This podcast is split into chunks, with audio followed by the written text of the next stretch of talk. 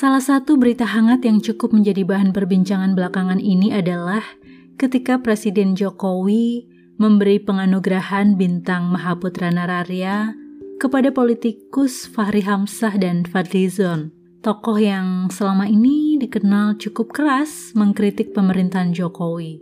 Dan dalam interview, Presiden Jokowi menyampaikan bahwa sekalipun sering kali beda pandangan politik, namun bukan berarti bermusuhan dalam berbangsa dan bernegara.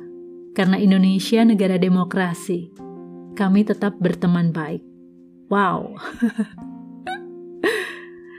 Saya nggak sedang bicara politik atau menjadi buzzer, nggak sama sekali.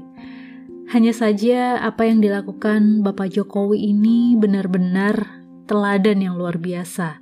Seorang negarawan tetap mengayomi, menghargai orang yang kerap kali berseberangan.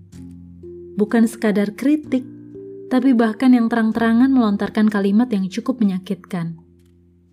Kalau kita, jangankan memberi penghargaan, memberi pengakuan, mengampuni, atau memandang orangnya saja mungkin kita enggan. Terlebih yang terang-terangan. Tapi ini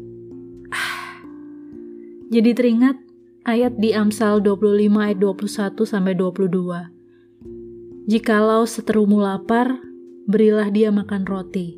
Dan jikalau ia dahaga, berilah dia minum air. Karena engkau akan menimbun bara api di atas kepalanya, dan Tuhan akan membalas itu kepadamu. Yang artinya, tetap berbuat baik kepada musuh-musuh kita, dapat membuat mereka merasa malu dan akhirnya membawa mereka kepada Allah dan keselamatan. Well, apa yang dilakukan Bapak Jokowi terhadap lawan politiknya ini selain memberi teladan, juga cukup menemplak saya sebagai seorang Kristen, agar tetap berbuat kasih bahkan kepada musuh sekalipun. Berat ya? Hanya orang yang berjiwa besar yang mampu dan mau melakukannya.